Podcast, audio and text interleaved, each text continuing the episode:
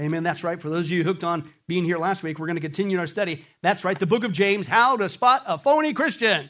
Wait a second. Is that really what James is all about? Mm-hmm. We've been seeing that the last couple times. If you guys have been tracking with this, that, that's uh, uh, really what's going on in this whole book. It's an acid test for fake Christians.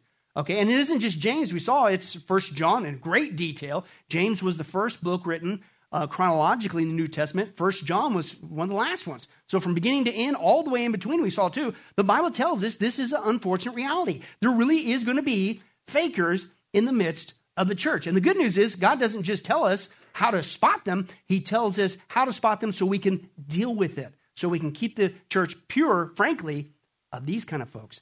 Uh, you tell me if this sounds familiar in American church today. Watch this. This is nuts. My husband and I are taking our first real vacation in six years, and I am so excited. I mean, don't get me wrong, I love the students, but sometimes you just need a break, you know? So um, I'm really excited because Ignatius is going to cover my Wednesday nights for me. Ignatius is like the biggest name in student ministry. He's worked with the biggest speakers, biggest worship leaders. He's spoken to like a million kids. He's like the Michael Phelps of student ministry.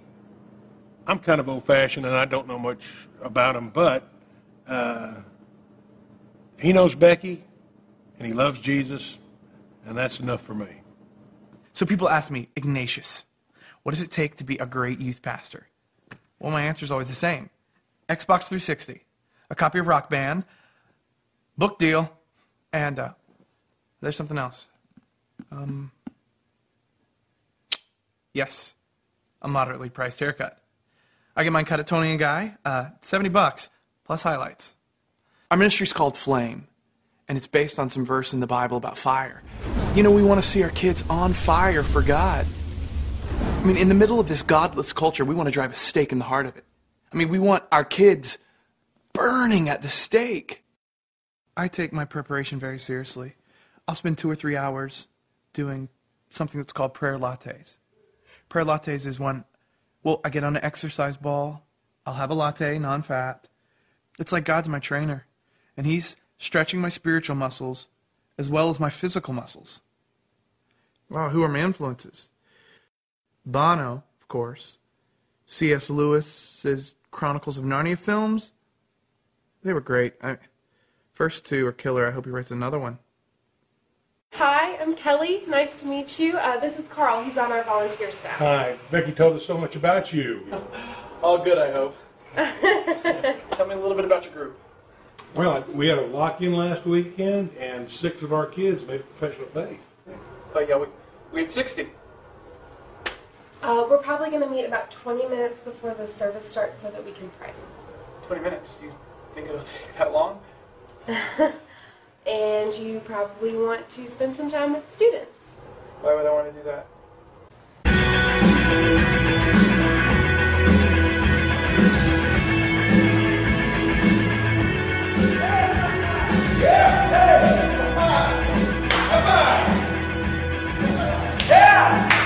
All right.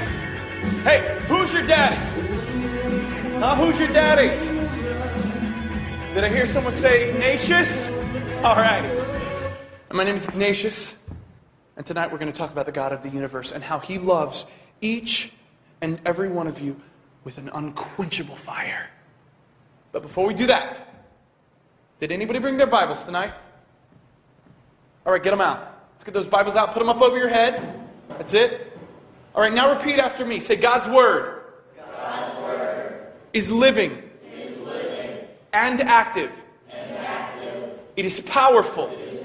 It is more than I can deal with at this stage of my life.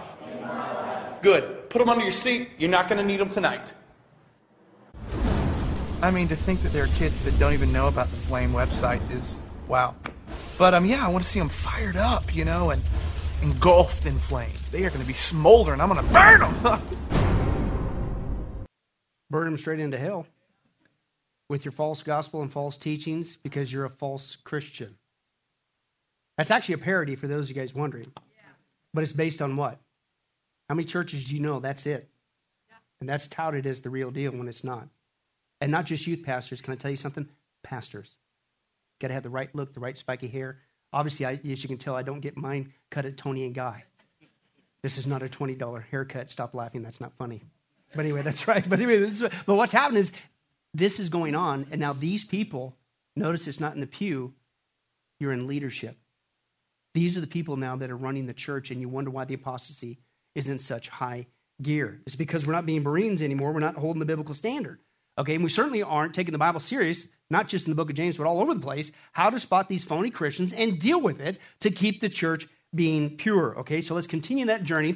Open your Bibles to James chapter 1. James chapter 1, verses 1 through 4. Woo-hoo. Smoke's coming off my Bible, man. We're cruising now. That's a couple verses in one shot.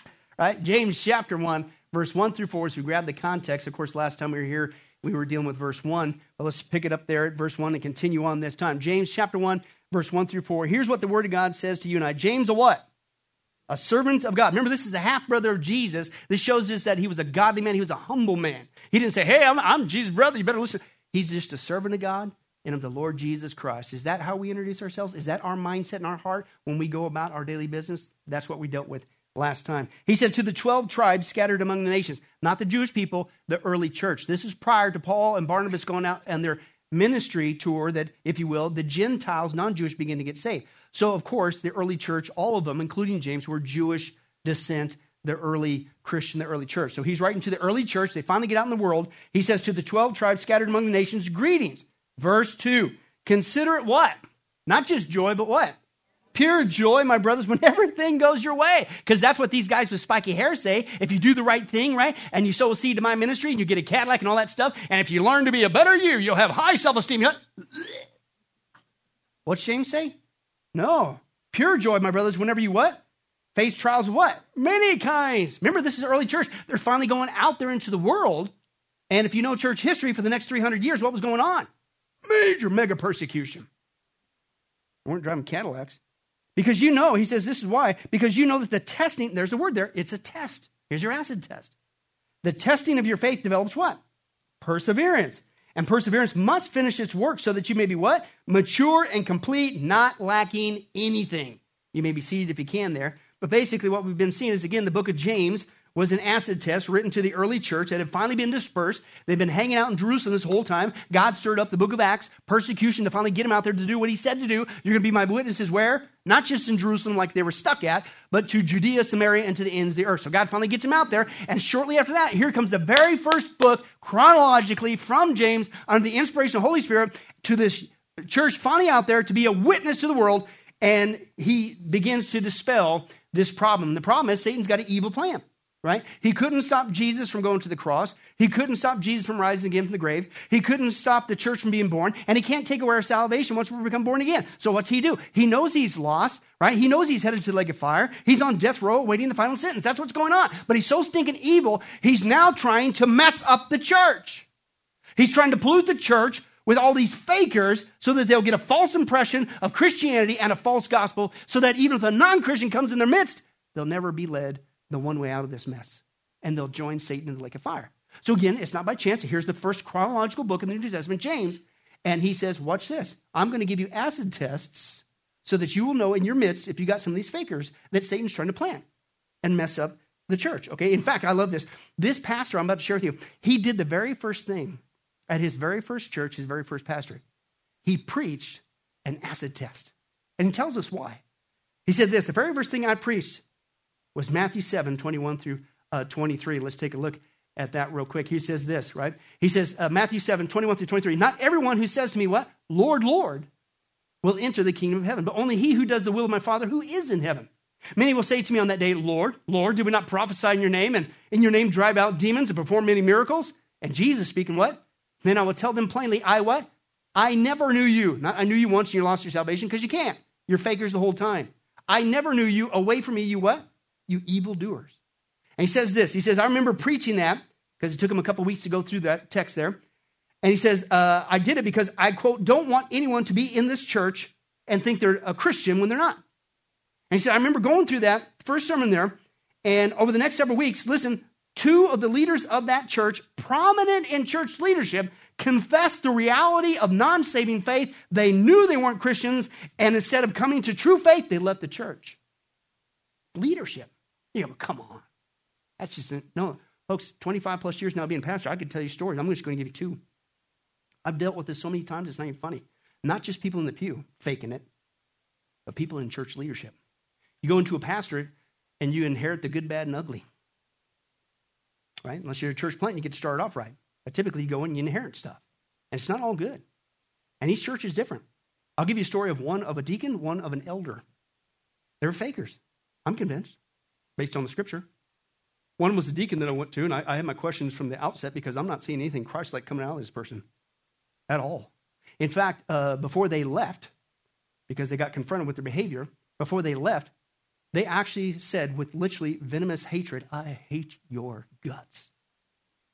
Whatever, I give people don't, I'm not, this is not a popularity contest, but my problem with that is what we see last week with First John? If you say you love God but you hate your brother, you're a liar.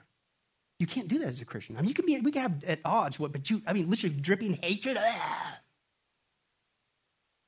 And then eventually their behavior got, and I could just be here with the whole litmus of things. I'm going like, you got to be kidding me. What are you? And you're a Christian, you're a deacon. What?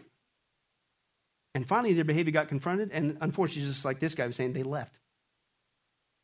Later, what's wild was somebody after that began to attend this church I was pastoring and uh, got to know them over about a year. And then we just happened to be on the topic of previous leadership and making it through that period. And, and this person's name came up and they said, Who'd you say? And I said, So and so. Used to be a deacon here. And they go, Are you what? A deacon? And you know what they said? I worked with that person for seven years. I had not one inkling that they were a Christian. They never talked about Jesus. They never witnessed. They were never inviting me to church service. I had no idea. And they didn't just come here, they were a deacon? This happens all the time, folks. I'll give you another one. It, this is the case of an elder, right? My first clue that something was going on wrong, because typically I like to know the people I work with. So typically I want to tell me, how did you get saved? What's your testimony? This guy couldn't give me one. It was all that general, well, you know, I just needed to change and felt going to church and I love God. That's not a testimony. And so I knew something was up. And then it didn't take long. I'm into that pastorate and I started getting phone calls from the community telling me about this elder in the church that I was pastoring saying this guy's out here and they're rotten, horrid, horrid behavior. So bad the community can't take it and they're calling me. And they even knew this was a bad witness. They say, I know you're kind of new, but uh, uh, really, this probably isn't a good witness for your church. Duh. So, what do we have to do? What the Bible says. You confront it. You don't let this go on. And so the scripture, so we confronted the guy, right? And the scripture says in the case of an elder, you publicly rebuke them. So that's what we did. But instead of turning to the Lord and getting right, they left. This goes on and on, folks. You maintain the standard, and your church will stay pure.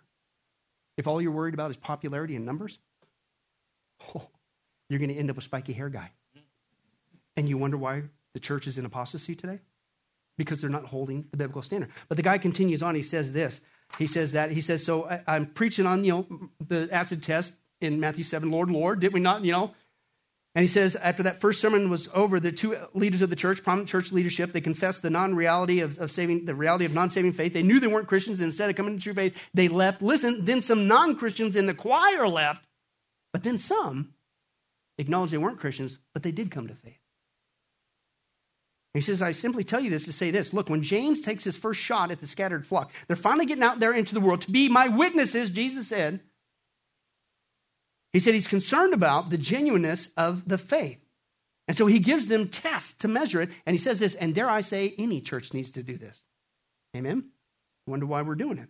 Okay, in fact, I've often wondered this how much time is spent, time, energy, resources, programs, thoughts, meetings, all this stuff. And really, in essence, we are trying to get non Christians to act like Christians. Because the reality is, I shouldn't have to pull your teeth to serve Jesus Christ. If you love him, you want to serve him. But how much time is spent, money and resources, trying to get goats to act like sheep? When what you need to do is preach the word of God. So that if you're not saved, hopefully they don't run like those other guys, the fakers. Hopefully they say, wow, I didn't know I was a faker. I want to get saved. Right? And so let's take a look at that first acid test. James begins to tell us this. And again, the context the church finally gets out there to be my witnesses. The last thing you want is a bad witness. And so here's your first test, right? How do you do in your trials, right? How do you do your trials? And not just how do you do, do you have a smile on your face with your trials, right? But let's take a look at that. Consider it pure joy, James says, verse 2 there, okay, whenever you face trials of many kinds. And again, notice it isn't just, you know, uh, hang on there and make it through your trials, because lost people can do that. Lost people go through trials, we go through trials. It's a common denominator. But he says, no, no, no, for the true born again Christian, something's going to be different. This is something that the lost doesn't have. You have pure joy in your trials. So it isn't just do you make it through your trials. He says, do you have joy in the midst of your trials? And you're like, well, why would he do that? Well, number one, what's the word Christian mean? Christian, Christian, follower of Christ. If we're a Christian, then we follow the same path of Christ, right? And that's what Jesus did. The Bible says he endured the cross for the what? The joy set before him. Right? That's what the Bible says, Hebrews 12, 1 through 3. And let us run with what? Perseverance. We're going to see that again in the, James here shortly. And the race marked out for us. Let us fix our eyes on who? Who's the example? Who do we follow? Jesus, the author and perfecter of our faith, who for the what? Joy set before him, endured what? The cross, scorning its shame, and he sat down at the right hand of the throne of God. Consider him, Jesus, who endured such opposition from sinful men, so that you will not grow weary and lose heart. In other words, you aren't going to lose your joy. Now, notice what Jesus did not do, right? He, said, he, he did not blame God for the cross. He didn't blame other people for the cross. He didn't get mad at God. He didn't threaten people. He didn't say, Vengeance is mine, saith the lawyer. I'm going to get you. You just wait your turn. He endured it for the joy set before him. Well, what joy is that? Number one, he said, My meat, my sustenance is to do the Father's will. And that was the Father's will. But it was also the joy of knowing what? When he did the Father's will, going to the cross, what's going to happen? The joy set before him was that you and I were going to be saved, that he was going to provide salvation for any and all who would come to him and join him as his bride forever in eternity. He endured the cross for that joy, knowing, listen, that God was going to do something powerful with it, something amazing. He didn't say it was easy. He said, I know something good's going to come as a result. And that's what he's talking about. That's what James is saying. A true follower of Christ, you're going to have this joy in the midst of your trials, which means flipping around. That means when you go through trials as a true born again Christian, you're not going to blame God for your trials. You're not going to blame other people for your trials. And you're certainly not going to get mad at God. I can tell you stories of people professing to know Christ and I'm mad at God. And I mean mad. And I'm literally sitting there going like, you stay over there, well, the lightning bolt gets you. I don't even want to talk to you right now. But they'll come to me, they'll say, oh, I'm. I'm. Are you serious? The scripture says, Who are you, old man, to talk back to God? Shut your mouth. One of the most abused texts, we've talked about this before in other studies. In, the, in, in, in Psalms, when it says, Be still and know that I am God. Don't you feel at peace? You know what it literally says there in Hebrew? Shut your mouth. Shut your mouth and know that I'm God. The whole context of that passage is the sovereign work of God. Trust Him. How dare you question what He's doing? Shut your mouth. Know that He is God.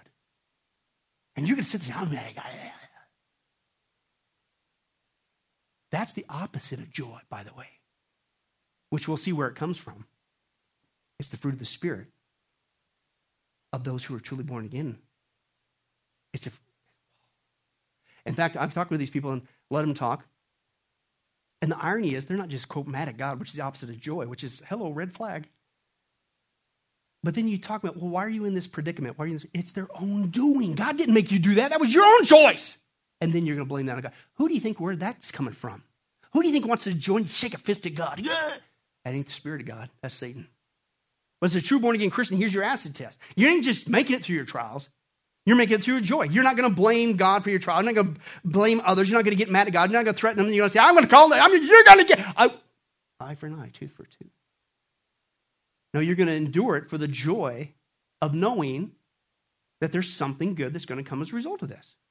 Just like Jesus, as a follower of Christ, he knew something good was coming as a result of this cross. Didn't say it was easy, but something fantastic is going to come as a result, and I can I can endure it now with joy. In fact, it's the same thing. It's another acid test. You look at the parable of the sower. I'm convinced that's another acid test. Again, these are all of the scripture. And yet, how many people never even talk about them? Right? You wonder why things are messed up. This is Matthew 13, 18 through 23. Jesus speaking, of course. He said, Listen then to what the parable of the sower means.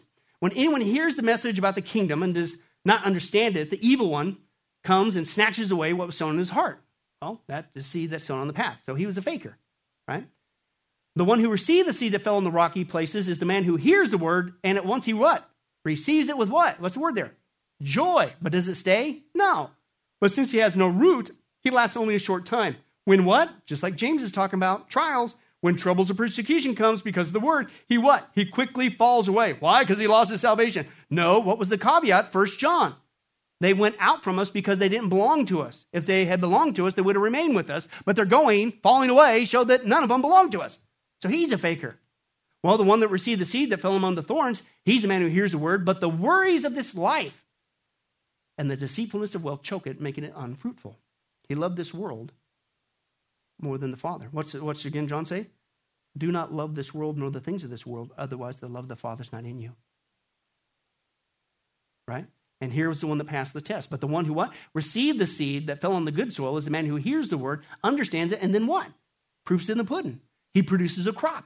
And he yields a hundred or sixty or thirty times what was sown. In other words, that guy was real. God's word stayed in that guy's heart. He maintained the joy in the trials, right? In persecution, nothing could pull him away. And he began to bear fruit of the Spirit of God. He passed the test. He's the real one. Now, here's the point. When you're out there in the world, can I tell you something? I don't think it's by chance that James is throwing this out as the first acid test. Again, what's the context? The church finally gets out there to be my witnesses, the Lord said. So they're out there to be a witness. And yet here comes Satan. He's lost and he wants to mess up the witness of the church. And so James says, Watch this. I'm going to throw out this first one is not just can you make it through a trial, because lost people can make it through a trial. What's the caveat? Can you make it through with joy? See, because the world can't do that. But here's the reason why. Because I'm telling you, folks, I'm convinced that's what the world is waiting for us to see. It's Christianity on display. Jesus endured the cross for the joy set before him. How about us? When we go through trials, is there joy in the midst of that trial? I'm telling you, that's one of the most profound witnesses because the lost can't do that. They can make it through a trial, but they can't do it with joy.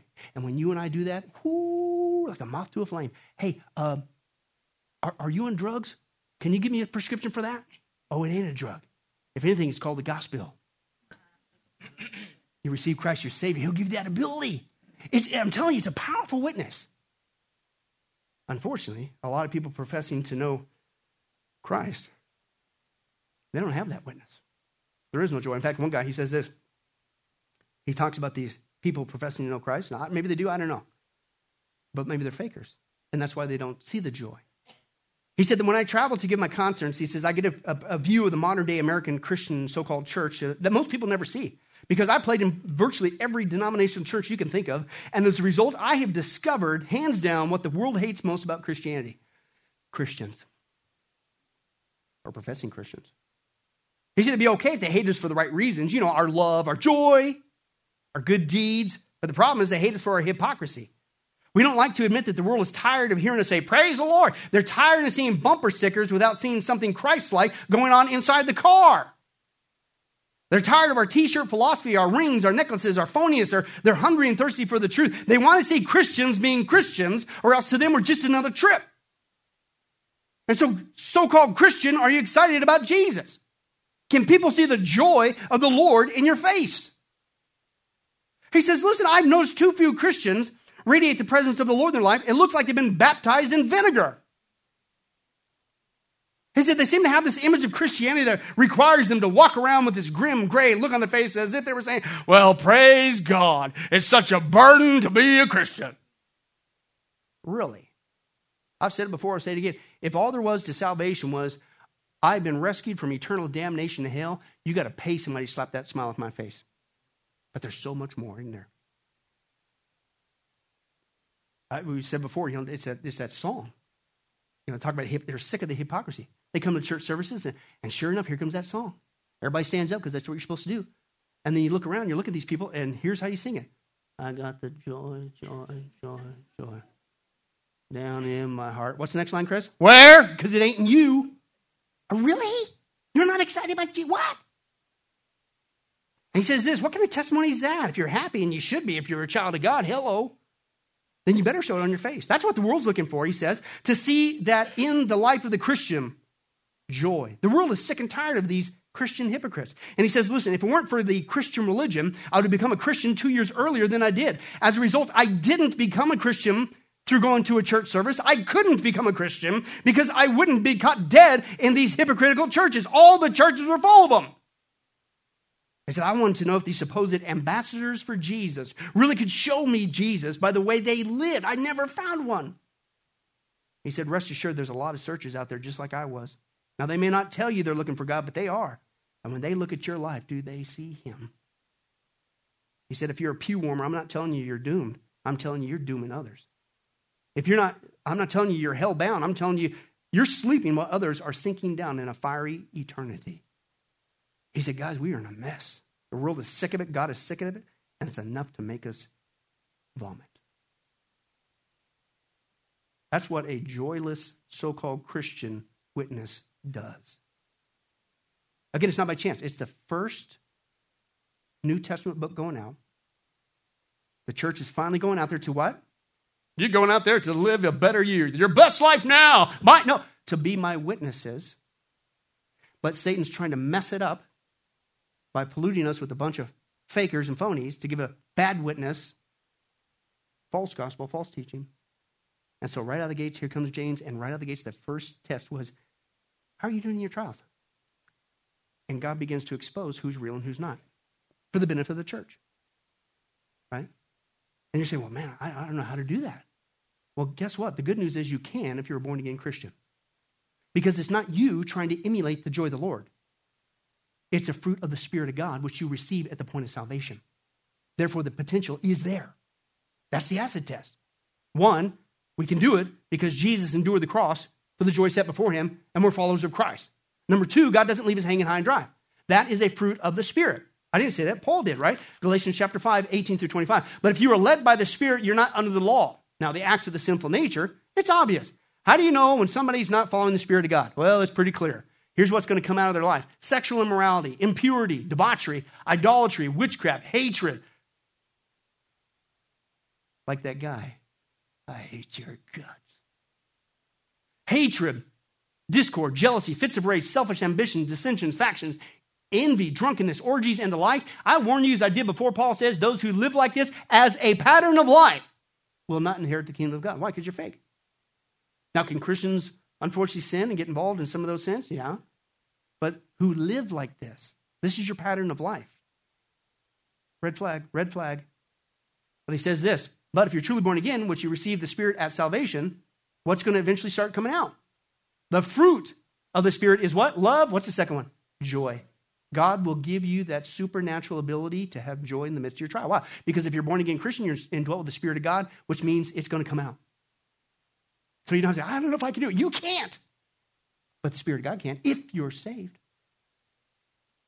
Love, joy, and peace, patience, kindness, goodness, faithfulness, gentleness, and self control. Against such things there is no law. Those who belong to Christ Jesus have crucified the sinful nature with his passions and desires. And since we live by the Spirit, let us keep in step with the Spirit. So basically, you got no joy ever, let alone in your trials. Maybe it's because you got no Spirit of God in you, giving you that ability.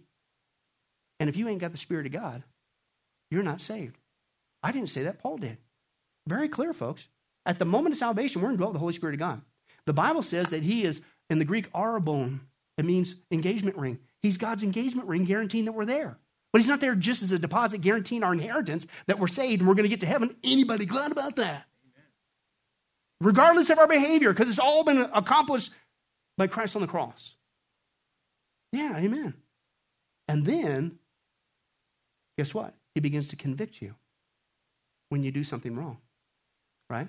And Paul says, listen, Romans 8 9, you, however, are controlled not by the sinful nature, but by the Spirit. What's the condition? If if the Spirit of God lives in you. And if anyone does not have the Spirit of Christ, he does not what? Belong to Christ, right? Because when you belong to Christ, at the moment of salvation, you receive the Holy Spirit of God. That's why Paul says also in Galatians chapter 5, he says, This is why you got the sinful nature that we still have to deal with. We can make mistakes, right? Christian, we don't always, unfortunately, obey God. But we need to walk and live and keep in step with the Spirit, which is a military term. When He says go, I go, and It's, it's, you stay in cadence, is what he's talking about. So we yield to the Spirit. He begins to bear that fruit. But the point is, there's a conflict. That's why he says in Galatians 5, that's why a good sign that you're a born again Christian is when you have a different attitude towards sin. There's a, there's a conflict. That's why he says they're at war with each other. This is why you don't do what you want to do. And I said, oh, but is there a conflict? How many people do you know who profess Christ? I don't know their heart, but man, this is dangerous. They profess to know Christ, but there is no conflict. There is no war with sin. They can give a rip about it, but somehow they're a Christian because they just said they were. No, there should be conflict. And the fact that sin bugs you now when it didn't used to before, pretty good sign. But not only that, joy in the midst of your trial. No spirit, you don't belong to Christ. No joy, which comes from the Spirit, I don't know. But again, I don't think it's by chance. The first acid test isn't just making through trials, because the world can do that. You're to be my witnesses. It's to make it through trials with joy, which you can do. It's a supernatural work of the Spirit if you're born again. Why would that be the first one? Because you're, again, what's the context? To be my witness. I'm telling you, I am convinced the world is waiting to see this from us. Supernatural joy in the midst of our pain. And when they don't see that, it's a horrid witness, folks. Let's take a look at these people. They admitted it. The German atheist, Friedrich Nietzsche, said scornfully about Christians in his day, I'd believe in their salvation if they looked a little more like people who've been saved. Right? Look at a lot of these guys, uh, people that profess to know Christ. It looks like their diet is, they'd only been baptized in vinegar, but their diet consists of sour lemons, pickles, and prunes. really? Phillips Brooks, I love what he said. He says, The religion that makes a man look sick certainly won't cure the world. You wonder why nobody wants to cure. You're walking around acting like your life is sick because you're a Christian. It's just so, I'm just a burden to be. What? Where's the joy? Billy Sunday, I love this. He said, To see some Christians, you'd think an essential to being one is to have a face so long you could eat oatmeal out the end of a gas pipe. I still to this day don't really know what he's talking about, but it's funny and it's true. Listen to this. Oliver Wendell Holmes said, I might have entered the ministry if so many Christians didn't look and act like they were undertakers. We come to a worship service, not a funeral service. Man, I don't a rough week. I don't care. Uh, I'm glad I'm not going to hell. I'm glad that uh, my salvation is not based on my work, but on the work of Christ. It's guaranteed, as the scripture says, it's an inheritance that's kept in heaven for me. Yeah. Where's your joy? Gandhi said, uh, supposedly to uh, missionary E. Stanley Jones, he said uh, to him, Mr. Gandhi, though you quote the words of Christ, why is it you appear to adamantly reject becoming his follower? To which Gandhi supposedly replied, Oh, I, I don't reject your Christ. I love your Christ. It's just that so many of you Christians are unlike your Christ. And this one I got from a thread online. This high school girl, she wrote a letter to her so called Christian friend who invited her to a Sunday service. By the way, the so called Christian friend didn't even show up that Sunday. And here's what the letter she wrote back to her I attended your church service today. Of course, she wasn't there. She was all alone because she didn't show up, the other girl. And during the singing of the hymns, I, I, I was surprised to note that some of the church people, they weren't even singing. I mean, between their sighs and yawns, they just stared into space. She said, and this is a non Christian. She said, the pastor's sermon, man, was very interesting, although some members didn't seem to think so. They just looked bored and restless. I, I said good morning to one couple, but their response was less than cordial. Uh, uh, my, my, parents don't go to church services, and, and I came alone yesterday hoping to find a place to truly worship God, but I'm sorry, I didn't find it in your church, and I won't be back. Because you profess to know Christ. You may not even be going through a trial, but the look on your face is going, oh, such a burden. Be a Christian. Can I have some more vinegar? I got the joy, joy, joy. And then you turn to them, hey, would you like to receive Christ your Savior? It's a horrid witness. But I can't just do that. That's just not my, it's not a personality issue. It's a fruit of the Spirit issue. And if you're born again, it's going to come out. In fact, the, the Greek puts the pressure on, right? This is cool. Right, let's take a look at that. Here's what the English says Greetings. Consider it pure joy, my brothers, whenever you face trials of many kinds. But here's what the Greek says What? Be what? Constantly rejoicing.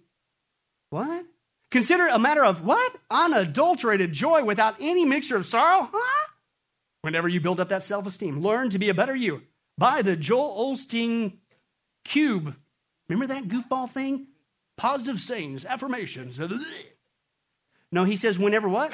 Without any mixture of sorrow, whenever you fall into the midst of variegated trials which surround you. Welcome to the world. This is not heaven, heaven comes later. Wow. Constantly rejoicing? How in the world do they do that? Well, one again, number one, it's following in the footsteps of Christ. He endured the cross for the joy set before him. Two, you can't do it on your own. But if you're a born again Christian and it with the Spirit of God, what's He do? He gives you that. It's a supernatural ability. It's not natural. It's not natural when you're going through trials going, Yahoo! Oh, But God will give you the ability. And I'll put it in the context here in, in a second. It's not being willy nilly about it. But he says there, he gives us a third reason because you have a deep seated knowledge, like Jesus. How did he endure the cross? He knew doing the Father's will, something good was going to come as a result. And that's what James is saying here. We know this. We have a deep seated knowledge. It's the Greek word gnosko, and it doesn't mean just head knowledge. It literally means this experiential knowledge. Meaning, you know, uh, how do you want to, uh, we could, we could calculate this and reframe it in another phrase hindsight 2020. How many times do we do that? Right? It's usually after our trials that we say, oh, now I see what God was doing. I should have reacted differently. No, we know experientially in the midst of our trial that's surrounding us, we do what David did. We base it on God's track record. Certainly Jesus, right? He knew the Father's will. Name one command from God that's bad for us. None. Even going to the cross? Yes. In fact, I could see the good that's coming. I, that, he endured with joy. What about, what about our cross? What about our trials? The same thing.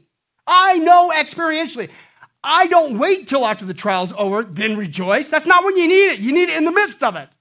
And not just for you, but to be a powerful witness to the lost. What did David do? He faced Goliath. That was his biggest trial to date. Especially if it's a dry year when they plucked you, like me. Right? This is a huge dude. Right? So you go, ah! no, what do you do?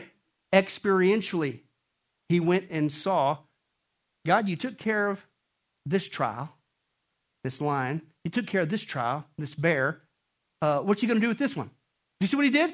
David knew experientially. It didn't matter the size of the problem. It didn't matter the shape of the problem. It didn't matter how big it was or the smallest one, whatever it was. I know, I know it experientially. He's brought me through this. He's going to do it to this one. Do you think that right now, up to your life, okay, God brought you through all that? How many guys are still alive? Raise your hand. Praise God for most of you. The rest of you scare me. Right? But anyway, so guess what? How many trials has God brought you through? And now you look back and you go, oh, now I get it. Now I get it. Listen, do you think that the trial you're going through today, right now, God said, Oh, didn't see that one coming. Whoa, last time I take a vacation from you. No, you know He brought me through all this. Then whatever this one is today, He'll take care of me. Yes. That's the joy. In fact, let's be honest. How many right now today, as a born again Christian, you're going through a trial of something? Those of you didn't raise your hand, take heart. You're going to have one soon enough. Because they just keep coming and going, don't they? But here's the good news it doesn't matter what you go through.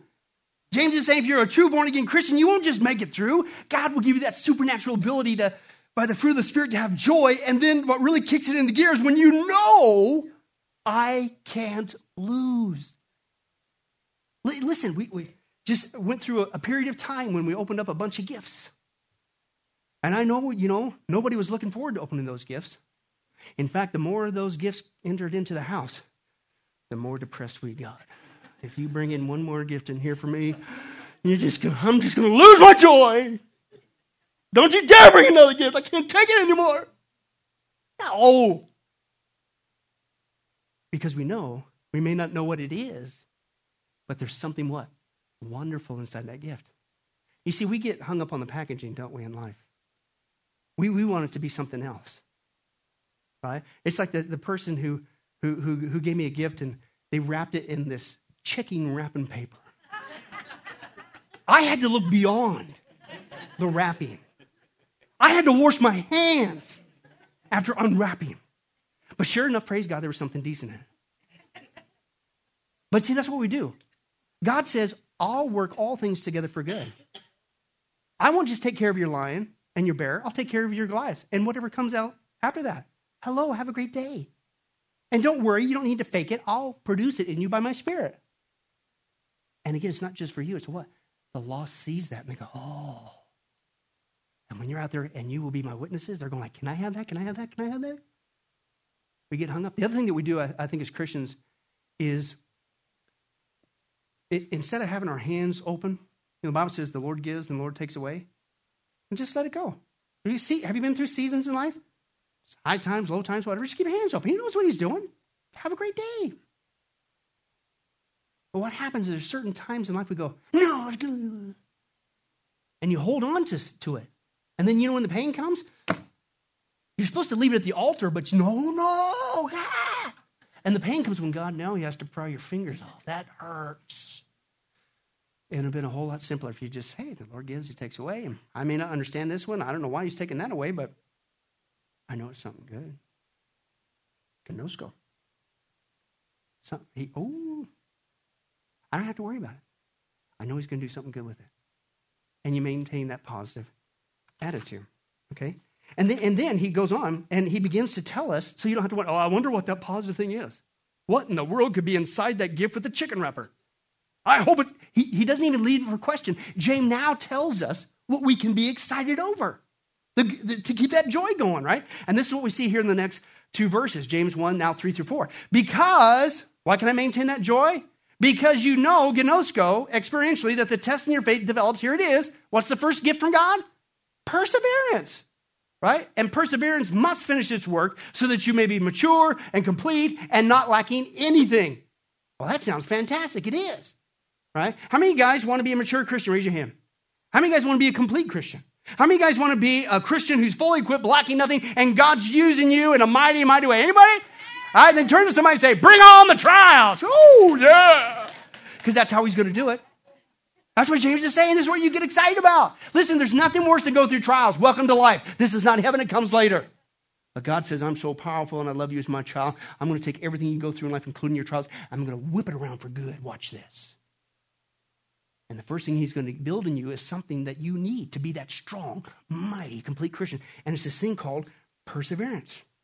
By the way, how many guys ever prayed this prayer? Oh, Jesus, make me more like you. Oh, Jesus, make me into a strong, faithful Christian. Jesus, please make me a more powerful witness for lost souls. Well, how in the world do you think that happens?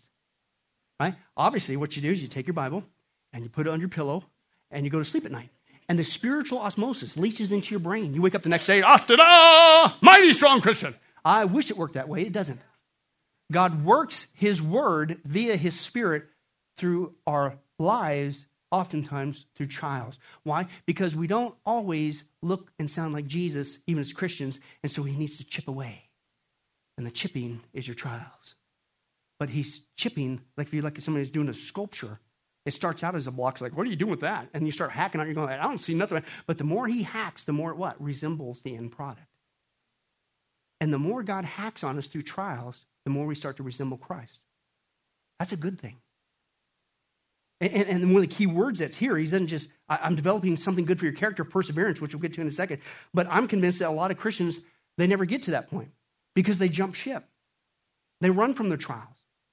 James says, What was the word? There? Let it finish. Perseverance has to finish. Let it cook all the way. How many guys had ham for the holidays? Wouldn't it be awesome if you only cooked it for like, I don't know, 10 minutes and took it out and served it? yeah, then you have to dish out money for co-pays to all your guests. How many guys made desserts? Huh? You're afraid to raise your hand, aren't you? Okay, a couple of you right? Can you imagine that you only made a cake, but you only made that cake, I don't know, left it in for supposed to be 40 minutes, and now it's maybe 20 minutes. And, but I mean, the top looked good, but inside it was just this wonderful, gooey.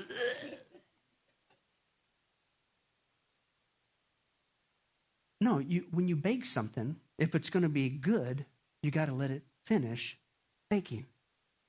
And that's what James says. You got to let the trial finish what it needs to produce perseverance. In fact, that's what really you get in the example of that word there, uh, perseverance, right? Let's take a look at that word, right? Here's what he says here it's uh, hupomone in the Greek. And watch this. This is what you need to let the trial finish its trial. Don't jump ship, right? Let it go. God knows what he's doing. Trust him. And here's what's going to come as a result. And this is why you can be so joyful. it's going to produce, listen, steadfastness, constancy, endurance. In fact, it goes on to say, He's building in you, perseverance means a characteristic of a person who is not swerved from their deliberate purpose and loyalty to faith in Christ and piety, even through the greatest trials and sufferings. Another man, it doesn't matter what you go through in life, what this world throws at you, what the lost throws at you, what other people throw at you. I don't care what is there, even spiritual, demonic torment. Nothing can deter you from Christ. How many guys would say, I'd like to have that? It's called perseverance, hupomone. Hupo, mone, like, like hypodermic needle, which means to bear uh, under, like under the skin. It means to bear up under pressure over time. It's like the, the Greek uh, uh, guy, the Atlas guy. You know, kind of like, well, I'm trying to hide my guns with a jacket. You Yeah, but he's. He's got the world, right? And, and what's he doing? Of course, it's Greek mythology, but he, he's holding the whole world, right? Year after year after year after year. And that's the picture that's going on here. You bear up under pressure over time, and it doesn't matter how hard it seems, whatever, over time, you're not just going to make it. You're going to persevere. You're going to be constant. You won't quit. Nothing can distract you from your service and loyalty to Christ.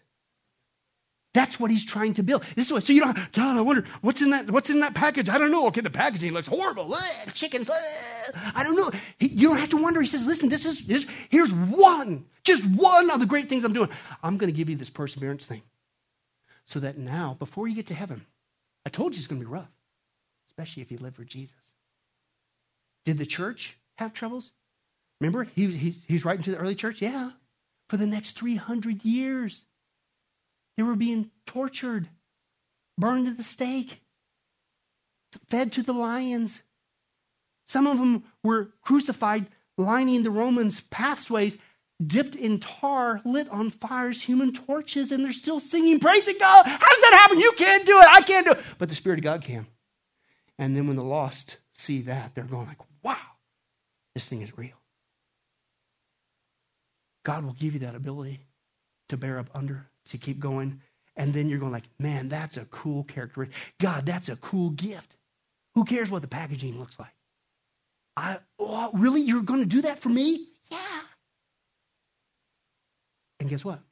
You start to smile. Which means no matter what you go through in life as a Christian, if you would just yield to the Spirit of God and trust in God's sovereignty, you never lose. Isn't that awesome?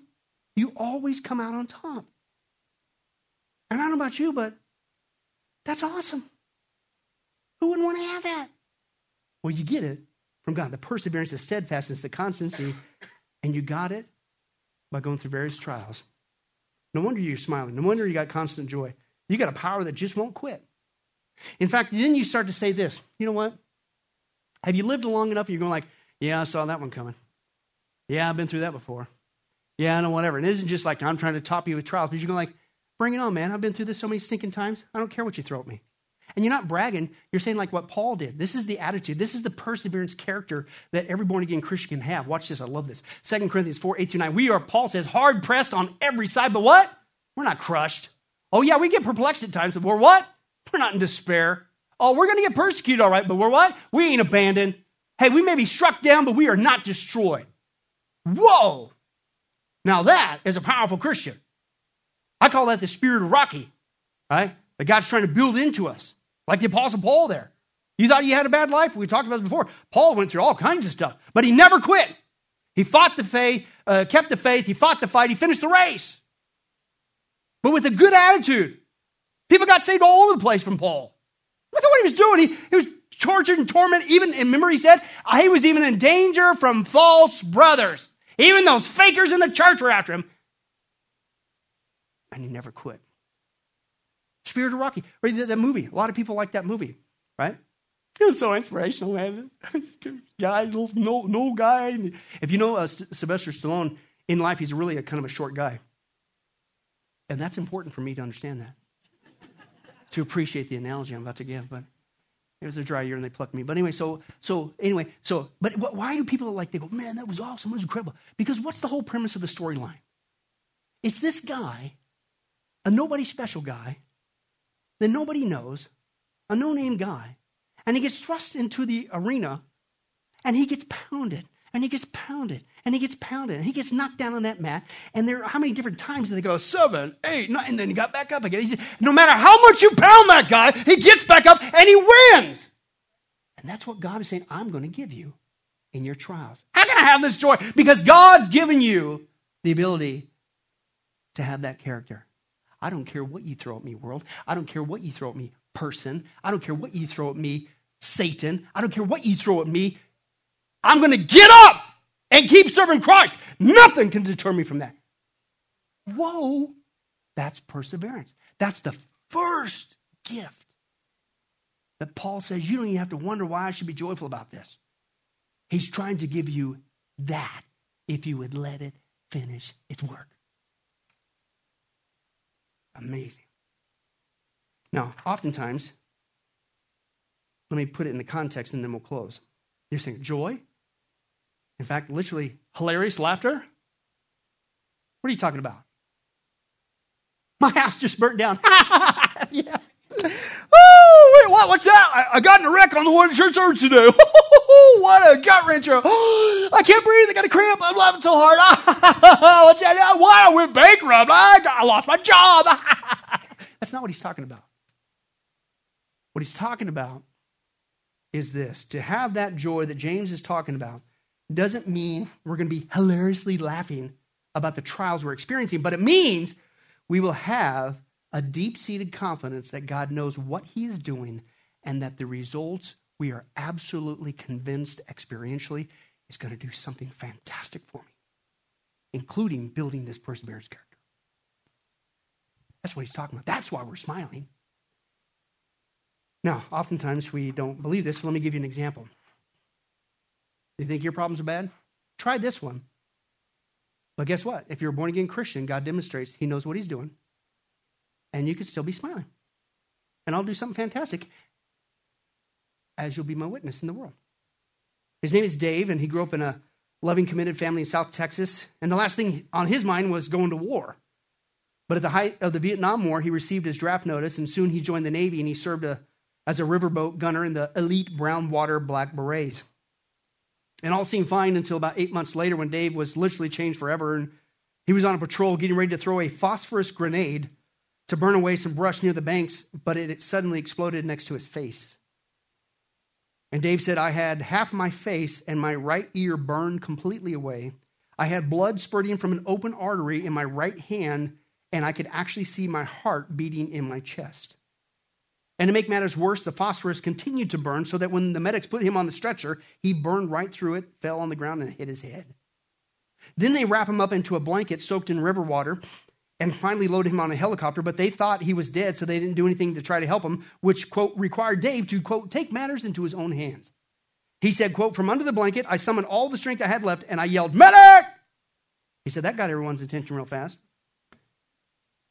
And soon he was in the burn unit of a hospital getting treatment for nearly two years, going through countless painful surgeries to repair or replace his skin.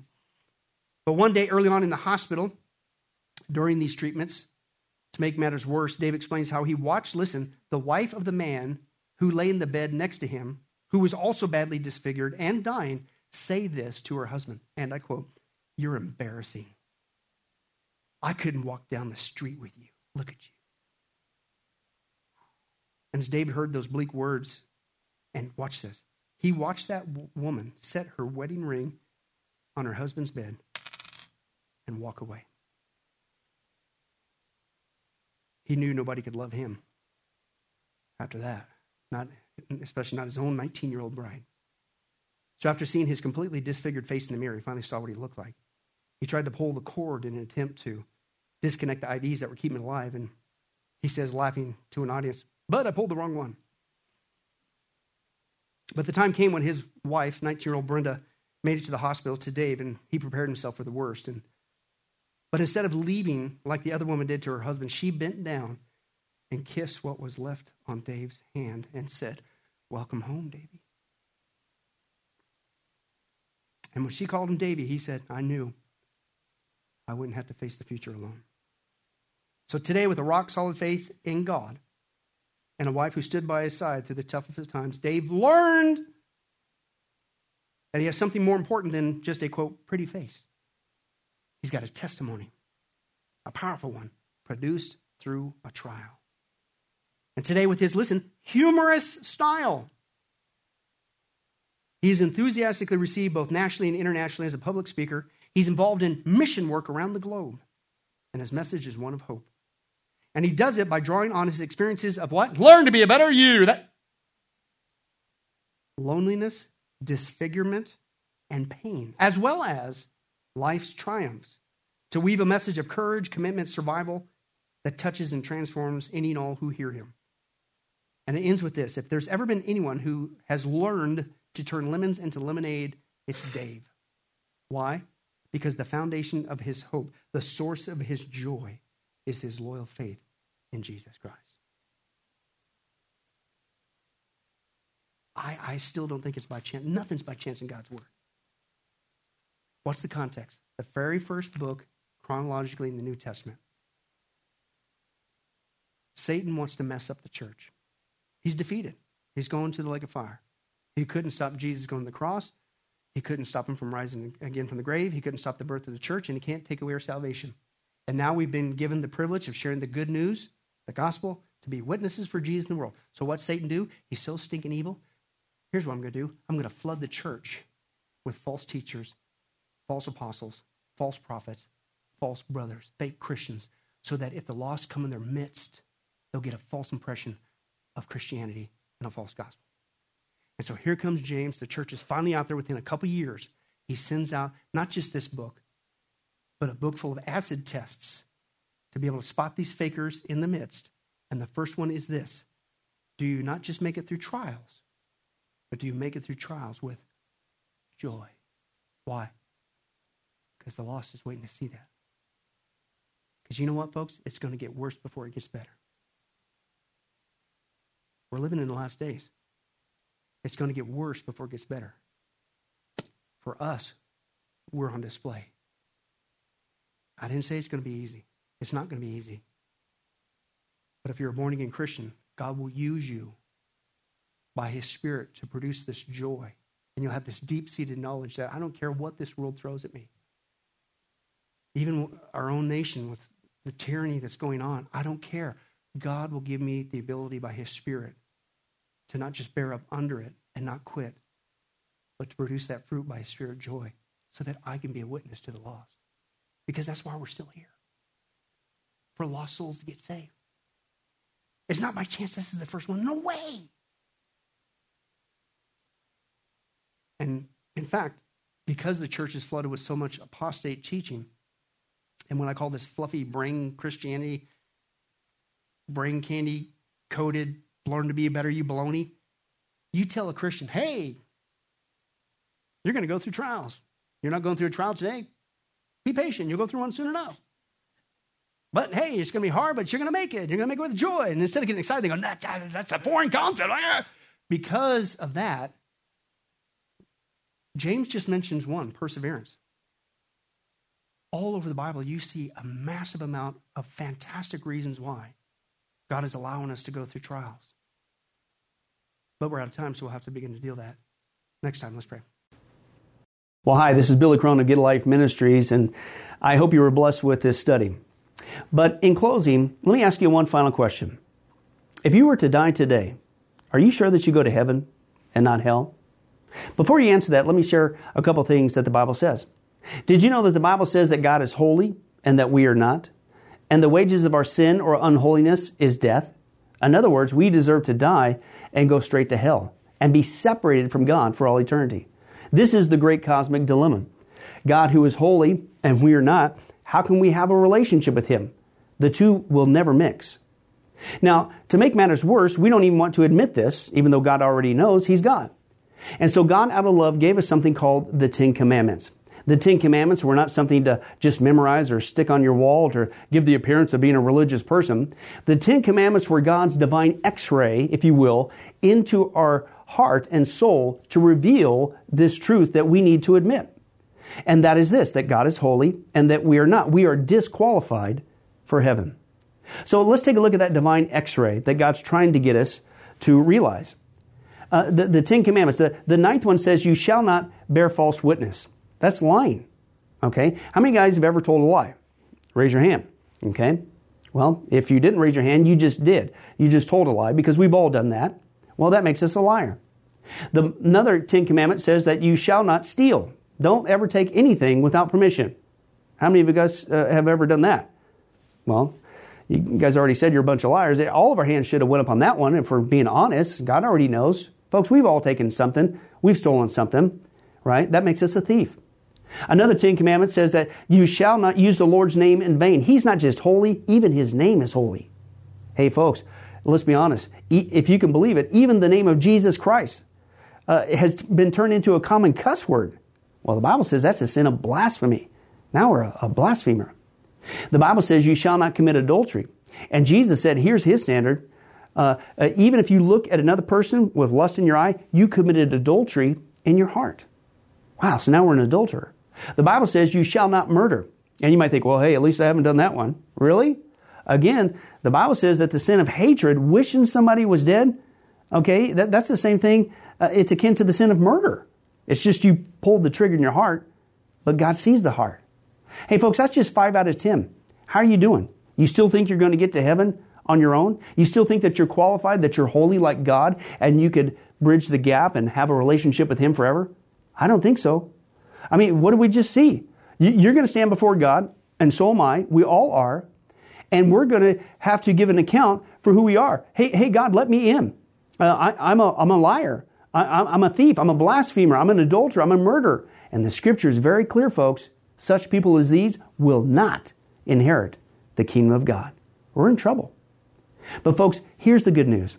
The Bible says that if we would just admit that, that's the first step. To admit that God is holy, that I'm not, I'm disqualified for heaven, I need a Savior. If we would admit that and then ask for the Savior to save us. That, that's what God was doing with Jesus. God gave us His Son, Jesus Christ. He took the death penalty in our place so that we could be completely forgiven of everything we've ever done and be made holy through Jesus so that we can now have a relationship with God both here and now and forever in heaven. We can become qualified. The, word that the Bible uses is a word called pardon. That God is willing to pardon us of all of our sins and crimes that we've committed against Him and disqualified us, that disqualified us for heaven. Right? And we've actually seen this work in real life. Uh, for instance, uh, there's been people who have committed crimes, gone to court, the gavel's been passed, the judge has said, hey, listen, we all know you're guilty, uh, you even admit you're guilty, and uh, for your crimes, you're going to not just jail, you're going to uh, await in jail to go to the death penalty. And did you know that there actually is a way that somebody could get off of death row?